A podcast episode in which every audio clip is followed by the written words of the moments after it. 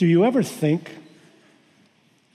Do you ever think about how much injustice is in this world? How much unfairness? All around us, there seems to be so much injustice. Just this past week, I came across a number of stories of injustice. I read the story of a man who was convicted of murder and spent 20 years in prison for a crime he did not commit. 20 years in prison for a crime he did not commit. That's injustice. There's a hospital in Uganda. There's a hospital in Uganda where there are 50 children and their families in a room no bigger than our chapel.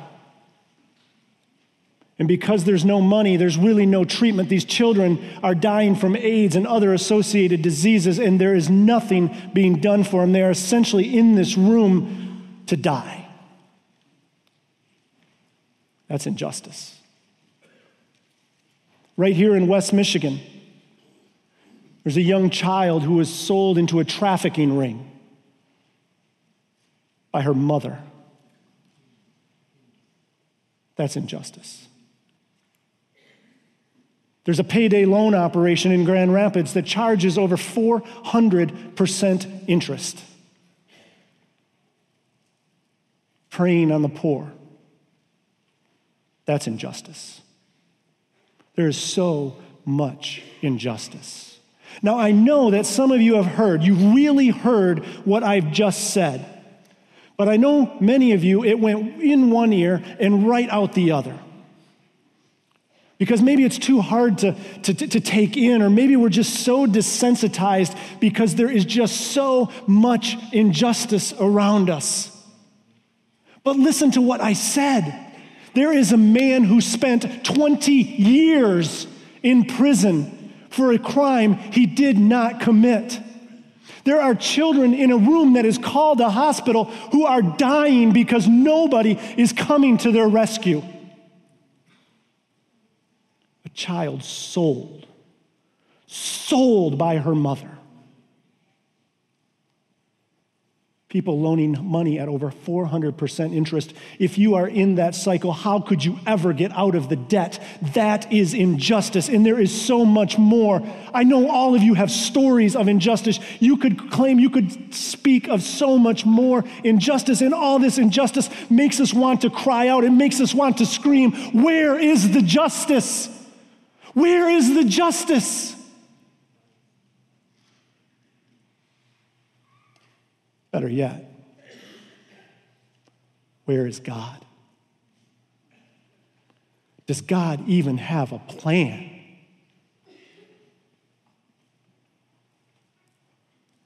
Yes, He does. God has a plan. God is just. And God's justice means that He is impartial, and it means that He is fair. And more than that, it means that He hates. He hates oppression and ill treatment of people. He hates lying, cheating, stealing, and all other forms of abuse and mistreatment of people. He hates that. And his justice also means that someday he is going to judge the right and the wrong, and he is going to administer justice. Now, justice is not yet full and complete. And it's not full and complete because not only is God just, God is patient which means he is waiting. He's waiting because he doesn't want any to perish. He wants all to choose himself. He wants all to choose God and to redeem and, and, and be redeemed. Amen. But God is just. God is just. And he is going to deal with all the injustice through Jesus. Because Jesus is the judge. So now let's look at what it is like for Jesus to be the judge. So if you would, would you take your Bibles and turn to John chapter 5? John chapter 5. If you're following along in a church Bible, and I would really encourage you to follow along today in the Bible, it will help us get through this together. John chapter 5 is found on page 864 in that Bible that the church provides. In John chapter 5, we read of an encounter that Jesus has with the Jewish leaders of his day. Now, let's think back over the last couple of weeks. In our first week studying Jesus and his various offices, we looked at Jesus as the prophet. And we looked at Jesus' encounter with Philip and Nathanael, learning that Jesus is the truth. Last week, we looked at Jesus' encounter with a paralyzed man who was dropped from a ceiling. We saw Jesus as the priest. Jesus is the one who forgives sins. This week, we're looking at Jesus' encounter. We're beginning with Jesus' encounter with Jewish leaders of his day to help us understand that Jesus is the judge. Now, at the beginning of John chapter 5, Jesus goes to the pool of Bethesda and he heals a man who's been an invalid. He heals a man who's been paralyzed for 38 years. Now, you would think Jesus healing a man who's been paralyzed for 38 years would make everybody happy, but it doesn't. The Jewish leaders are not happy and they have a problem with this because Jesus healed this man on the Sabbath. The Sabbath was an assigned day or a, or a legislated day of rest, and healing was forbidden on the Sabbath. Now, just an aside question Does that sound like a just rule? No, it doesn't sound like a just rule at all. But now, let's look at Jesus' reply to them. Remember, they're upset at Jesus, and Jesus is going to reply to them. But the leaders are not only upset on account of him breaking the Sabbath, which is a pretty big deal to them, he is upset as well because Jesus has just claimed to be equal with God. And the leaders are now going to challenge Jesus, and Jesus is going to respond. But Jesus does not back down. In fact, he doubles down on what he's going to say. He intensifies his claims to actually be God. Look at what he says in John 5, verse 20. For the Father loves the Son and shows him all he does. Yes, and he will show him even greater works than these, so that you will be amazed. Now, Jesus is claiming right here that he is going to do even greater things. He has just healed a man who was paralyzed for 38 years. The man gets up and walks. But now Jesus says, You're going to see even greater things than that. And there's no guessing here about what he's talking about when he says there are going to be greater things that I am going to do. He shows us, he's going to tell us what he's going to do. Look at verses 21 through 23. For just as the Father raises the dead and gives them life, even so the Son gives life to whom he is pleased to give it. Moreover, the Father judges no one, but has entrusted all judgment to the Son that all may honor the Son just as they honor the Father. Whoever does not honor the Son does not honor the Father who sent him. Here, Jesus is claiming, get this, Jesus is claiming that all life belongs to him. All life belongs to him, and he is going to evaluate life. He only loans it. For a little while, he only loans it to us. Now, this is not a popular message. It wasn't a popular message then. And it's not a popular message now. Almost every bit of media, marketing, and messaging tells you and tells me that your life and my life are our own. Your life is your life. Go live your life and live it to the full, and you can make all the decisions because why? It's your life. You do you. Live your life. These are popular encouragements today. But here, Jesus says something different. He speaks the reality of the situation. Your life is not yours. You did not create it. You, you, did, not, you did not invent it. Your life was handed to you. Yes. Your life was given to yes. you. And Jesus is saying here, one of these days, you are going to have to give it back, and He is going to evaluate it. Then look at verses 27 through 30. And He has given Him authority to judge because He is the Son of Man. Do not be amazed at this, for a time is coming when all who are in their graves will hear His voice and come out. Those who have done what is good will rise to live, And those who have done what is evil will rise to be condemned. By myself, I can do nothing. I judge only as I hear, and my judgment is just, for I seek not to please myself, but him who sent me. These seven verses that I just read speak to the authority of Jesus. He is the judge here because he is God. Jesus here claims that he, in the future, is going to raise everyone from the dead. Everyone who ever lived, Jesus is going to raise them from the dead and judge them for all eternity. Now, these are mind boggling claims. This has to send those Jewish leaders over the cliff. In the future, Jesus is going to judge every person who ever lived. He is the final arbiter of human destiny. He's the one who determines where everyone will end up for eternity. Jesus is the judge. And the judge is the one who deals with all of this injustice.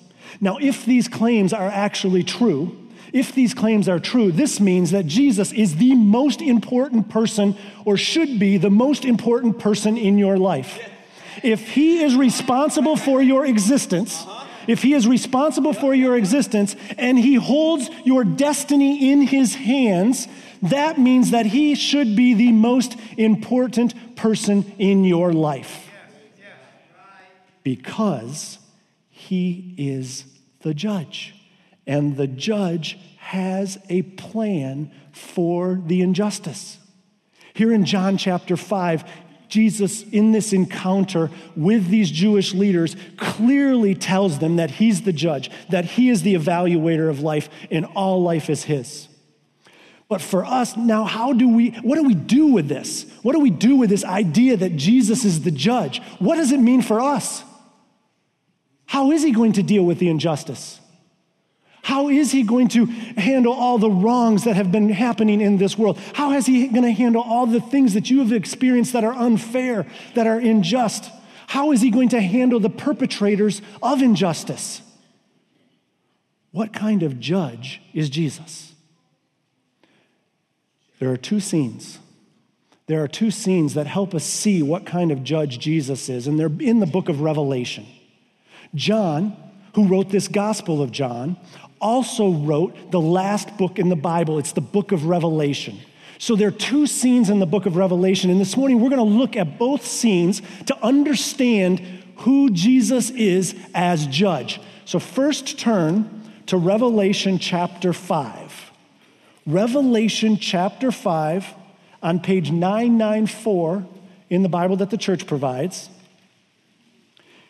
In Revelation chapter 5, John takes us into the future. He takes us beyond the limits of earth. He takes us to heaven and shows us the throne of God. The creatures of heaven are all gathered around this throne of God. And initially, here in John chapter 5, there's a big problem. And the problem is that there's no one worthy to open a scroll. Now, this is an important scroll because it has God's plan inside of it. God's plan is written in the scroll, and there's no one worthy to open the scroll. What are we going to do? The scroll can't be opened. But then John, John sees a lamb. Look at verses six through nine. Then I saw a lamb, looking as if it had been slain, standing at the center of the throne, encircled by the four living creatures and the elders. The Lamb had seven horns and seven eyes, which are the seven spirits of God sent out into all the earth. He went and took the scroll from the right hand of him who sat on the throne. And when he had taken it, the four living creatures and the 24 elders fell down before the Lamb. Each one of them had a harp, and they were holding golden bowls full of incense, which are the prayers of God's people. And they sang a new song, saying, you are worthy to take the scroll and to open its seals because you were slain, and with your blood you purchased for God persons from every tribe and language and people and nation. Who is this lamb? Oh my goodness. Thank you. That's like third grade Sunday school question. I threw you a softball. Who's the lamb?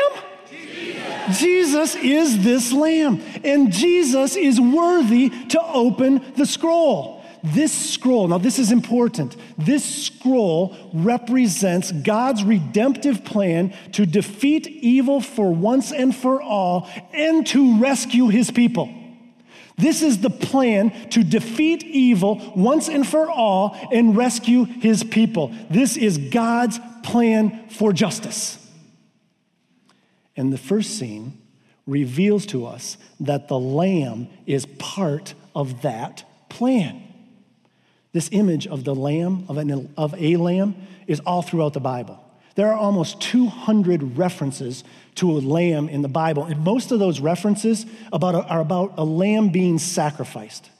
There's one of those references to the lamb that is particularly important, and it's found in Isaiah chapter 53. In Isaiah chapter 53, which was written hundreds of years before the birth of Jesus, there is a lamb that is referred to as the suffering servant, and this suffering servant dies for his people. And it says that the iniquities of the world were placed upon this lamb, and this lamb was led to the slaughter. This suffering servant that was like a lamb led to the slaughter, bearing the injustice, the iniquity, the sin of this world is Jesus. I started out talking this morning about all the injustice in this world. And there's a lot of injustice. I spoke about the person who was wrongfully convicted, the abuse and mistreatment of those who are weak and who cannot take care of themselves. What do we do? What do you do with the person or persons who wrongfully convict a man and send him to jail for 20 years? What do you do with a man or a person, a woman who charges over 400% interest, preying on the poor? What do you do with people who don't have the opportunity, who don't who have the opportunity but don't take care of dying children who are immediately in their sphere of influence to be able to take care of? What do you do with a mother who sells her child? All of these injustices require judgment. And we all know it. We all know in our heart that these types of wrong require some form of judgment. You can't get away with doing stuff like that. There has to be judgment, there has to be a penalty that's paid. Injustice requires judgment. But here's the thing There is not one of us in this room, not one of you, not me, who has not committed similar acts of injustice lying, cheating, stealing, mistreatment of others, abuse of others. There's not one of us in this room that is innocent of those charges. So, what are we going to do? Because God is just and he is going to administer justice. What are we going to do? We just read that the Lamb is going to open the scroll, and the scroll contains God's plan to defeat evil and rescue his people. How does God rescue his people? God rescues his people by providing a substitute. God rescues his people by providing a substitute. He provides a lamb to bear all of the injustice of those who believe in that lamb. You and I, we are guilty of injustice, but if we put our faith and our trust, if we believe in that lamb, that lamb will bear the weight, will pay the penalty of all of our acts of injustice. The lamb has to be spotless. The lamb has to be blameless. The lamb has to be without sin. Otherwise, the lamb would have to die for its own sins. Jesus is spotless. Jesus is without sin. He therefore does not have to die because he does not have his own sin. But Jesus, the Lamb, is the substitute that takes on your sin and my sin, takes on your injustice and my injustice, and bears the weight of that and pays the penalty. Amen. And the promise is that if you believe in that Lamb, you receive eternal life. This is the first part of God's plan for dealing with injustice. John says it as well. Turn back to John chapter 5. Hope you kept your finger there. Turn back to John chapter 5. There's a verse in John chapter 5 sandwiched between the two passages that we read that we did not read the first time. It's verse 24. John chapter 5, verse 24. Look what Jesus says. Jesus says, John chapter 5, verse 24, very truly I tell you. This is Jesus' way of saying, hey, you better pay attention to what I have to say next. Very truly I tell you, whoever hears my word and believes him who sent me has eternal life and will not be judged, but has crossed over from death to life. To whom does Jesus give eternal life? To the man, to the woman, to the boy, to the girl who hears his words and believes him who sent him. To the one who is willing to listen, to the one who believes in Jesus, to the one who follows him, to the one who obeys. It says, when one hears his words and obeys what he says, notice what happens. Immediately, Jesus says, he has eternal life. Not he shall have it someday when he dies, he has it right then immediately, also immediately, judgment is passed, such that that person has crossed over from death to life. Jesus is making it very clear to these Jewish leaders and to everyone who reads these words the terms on which one passes from death to life. This is the first part of the plan for dealing with evil and rescuing his people. To those who believe, he gives eternal life, and as a result, they will not face judgment. First part of the plan believe in the Lamb, believe in Jesus, and receive life. No judgment. But I said that there were two scenes, right? There are two scenes. And the second scene is part of God's plan as well, and that's found in Revelation 19. So turn back to Revelation, go to chapter 19. It's on page 1003 in the church Bible. This scene is also part of God's plan to defeat evil once and for all and rescue his people. Again, Jesus is the center of the plan. And just as he said back in John chapter 5, he's still the judge. Now, before I begin reading Revelation chapter 19, I want you to think. I want you to think about all of the injustice that I mentioned earlier. I want you to think about all the stories of injustice that you yourself are aware of. I want you to think of all the injustice that you have ever experienced in your life all of the unfairness that you have experienced, all the mistreatment, all the oppression, all of the injustice. Think about the injustice that you or someone you love has experienced. Or maybe for some of you, you can think about the injustice that you're experiencing right now the oppression, the mistreatment. And as we read these next verses, I want you to think about all that injustice. And I want you to see that Revelation 19, the words of Revelation 19, are part of God's plan to rescue you. Revelation 19, beginning in verse 11. I saw heaven standing open, and there before me was a white horse, whose rider is called Faithful and True. With justice he judges and wages war. His eyes are like blazing fire, and on his head are many crowns. He has a name written on him that no one knows but he himself. He is dressed in a robe dipped in blood, and his name is the Word of God. The armies of heaven were following him, riding on white horses and dressed in fine linen, white and clean. Coming out of his mouth is a sharp sword with which to strike down the nations. He will rule them with an iron scepter. He treads the winepress of the fury of the wrath of God Almighty. On his robe and on his thigh, he has this name written King of Kings and Lord of Lords. Whew! Goosebumps.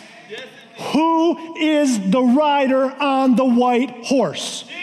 Yes, you guys are good. Jesus is the rider on the white horse, and he is no longer pictured as a lamb. He is now a rider on a great white horse, and this is a scene of awesome majesty and power. Think about this generation after generation, people have rejected God perpetrating injustice after injustice, wrong after wrong, never believing that Jesus is going to return. And here in Revelation 19, it speaks of that return. And this rider is coming back, and his name is faithful and true. And here's the thing if you are here this morning, and these are, look, we're going to look at this, and I'm going to show you seven things quickly from this passage, but this is tough this is tough to preach because I'm telling you, on one side, these can be the most encouraging words in the world. If you have chosen the Lamb, you should be jumping for joy that the rider on the great white horse is coming. But I will tell you, the hard thing for me is I know that some of you haven't chosen the Lamb. And so when I read these words, I know they are going to come off sounding harsh. Please Please, this is your invitation to choose the Lamb. For those of you who have chosen the Lamb, be encouraged by these words because the Lamb is going to make, excuse me, the rider on the white horse and the Lamb are going to make it all right. Look at first, in the first part of verse 11, we see that he rides a white horse and he's called faithful and true. The white horse symbolizes his victorious return, and he is the one who is faithful and true. Satan has been the author of lies and deceit, and since the fall of man, Satan's lies and deceit have influenced us, have caused us to choose to do the wrong thing, have caused us to choose injustice. But a judge is coming who is faithful and true in every aspect of his being. And that judge who is faithful and true is going to keep for you every single promise that He has ever made to you. Amen. He is faithful and He is true. Second, He is full of justice. Look at the second half of verse 11 full of justice. Where's the justice? Here's the justice. The world is full of injustice. People have suffered over and over again at the hands of individuals who are selfish, self focused, mean, and even evil inconsiderate people who are only out for selfish gains, who are only out for their own glory, purposes, power, and riches. But here, God comes full of justice. And he comes to set the record straight. He comes as a righteous judge. All are going to be judged by his holy standard. This holy judge is God, and he comes to declare and bring judgment. Third, Look at verse 12. His eyes are like blazing fire. This reveals the omniscient, all seeing eyes of Jesus. People have lived under the cover of darkness, of sin, including all kinds of injustices and perpetrating injustices. But Jesus has seen their deeds. His eyes see everything, and he sees the deeds of these people, and they will be hidden no longer. Fourth, still in verse 12, he will return wearing many crowns. This speaks of his power and authority. When he came the first time, he was despised of men, belittled and rejected. He was given a crown of thorns. In this scene, he doesn't come like he came before. He will come wearing a crown of glory. He comes not as a humble man, but as a ruling judge, ready to be seated on the throne of power. Fifth, look what he's wearing. Verse 13. He's dressed in a robe dipped in blood. As Jesus returns in power, he will wear a robe dipped in blood. When he came the first time, he was stripped of his blood-stained garment. This time, he will not be stripped. When he returns, there will be blood on his robe, but it will not be his blood. It will be the blood of his enemies. That is what he will be wearing. Sixth, look at his weapon. Verse 15 Coming out of his mouth is a sharp sword with which to strike down the nations. This is no ordinary weapon. Jesus will open his mouth and unleash the power of his word. There is power in his word. It is sharper than any two edged sword. His word spoke the universe into existence. Jesus spoke and calmed the waves. Jesus spoke and the fig tree withered. Jesus spoke and a dead man came to life. And here, Jesus is going to speak, and the word will go forth from his mouth like a sword to destroy his enemies. And finally, seventh, verse 16, his name. On his robe and on his thigh, he has this name written King of Kings and Lord of Lords. This is the Old Testament title for God, and it is now used to affirm Jesus' sovereignty over all earthly rulers. There is no other name that can compare to the name of Jesus. His name is the King of Kings and the Lord of Lords. Never has a name so moved all the masses of humanity. Never has a name brought so much peace and joy and hope as the name of Jesus does. He is sovereign God. He is is ruler of all, and everyone is going to bow at the name of Jesus and confess that he is Lord. He is the King of kings and he is the Lord of lords. This is the rider on the white horse whose name is faithful and true, and he is coming. Listen, God has a plan. God has a plan to deal with the injustice in this world. And there is a lot of injustice. There are wrongful convictions. There are mothers selling babies. There are people that are letting other people die. There are people that are charging exorbitant interest to get ahead. There is injustice after injustice, but God has a plan. And He is the perfect judge. The perfect judge. The perfect judge balances mercy and judgment. And Jesus fairly and impartially partially balances mercy and judgment. And right now, he is presenting himself to you and to me as the merciful lamb. He is a merciful judge who has opened up his arms and said, Believe in me, trust in me, obey me, and you will receive eternal life. Not in the future, right now, that life will begin. The merciful judge is waiting with his arms open wide, ready to bear the penalty of your acts of injustice.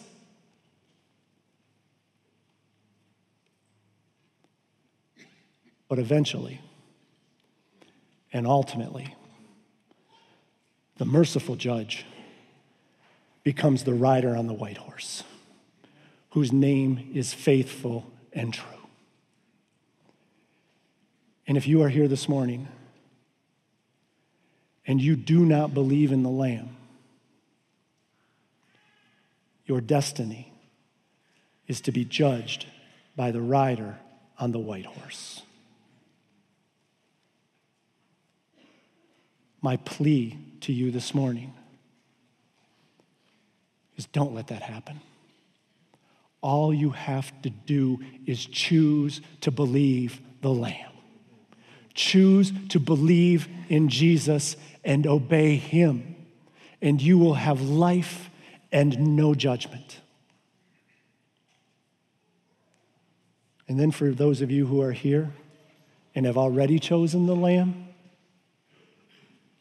for those of you here who believe in Jesus, I want you to know that the rider on the white horse is going to make everything right. Every injustice that you have ever experienced, Every injustice that you are experiencing now, every injustice that you will experience, the rider on the white horse who is called faithful and true is going to make it right. That is his promise. He is going to make it right. And in the meantime, for you and for me, for those of us who have chosen the Lamb, in the meantime, our duty, our call is to obey. And you know what obey means? Obey means that we have to endure. It means you have to endure injustice. Obey means that you may have to sacrifice. Obey means that you may have to suffer. But I know what obey also means. It may it also means that you have to be an instrument of God's mercy. That's what it means for you and for me as we leave this place this morning, having chosen the Lamb, choosing obedience. It means we have to be instruments of mercy and all that that means. So when we see a situation of wrongful conviction, how do you engage in that to show mercy? When you see or hear of a hospital in Uganda, how do you show mercy? When you hear of a child sold into a trafficking ring, how do you show mercy? When you hear of a pay loan, day pay loan situation with exorbitant, how do you show mercy? Because by showing mercy, you bring God's justice into the situation. And that's what we are called to do. We are called to obey, which means endure, sacrifice, suffer, and show and demonstrate mercy wherever we possibly can. God has a plan. His plan is going to bring justice. His plan is choose the lamb or face the rider on the white horse.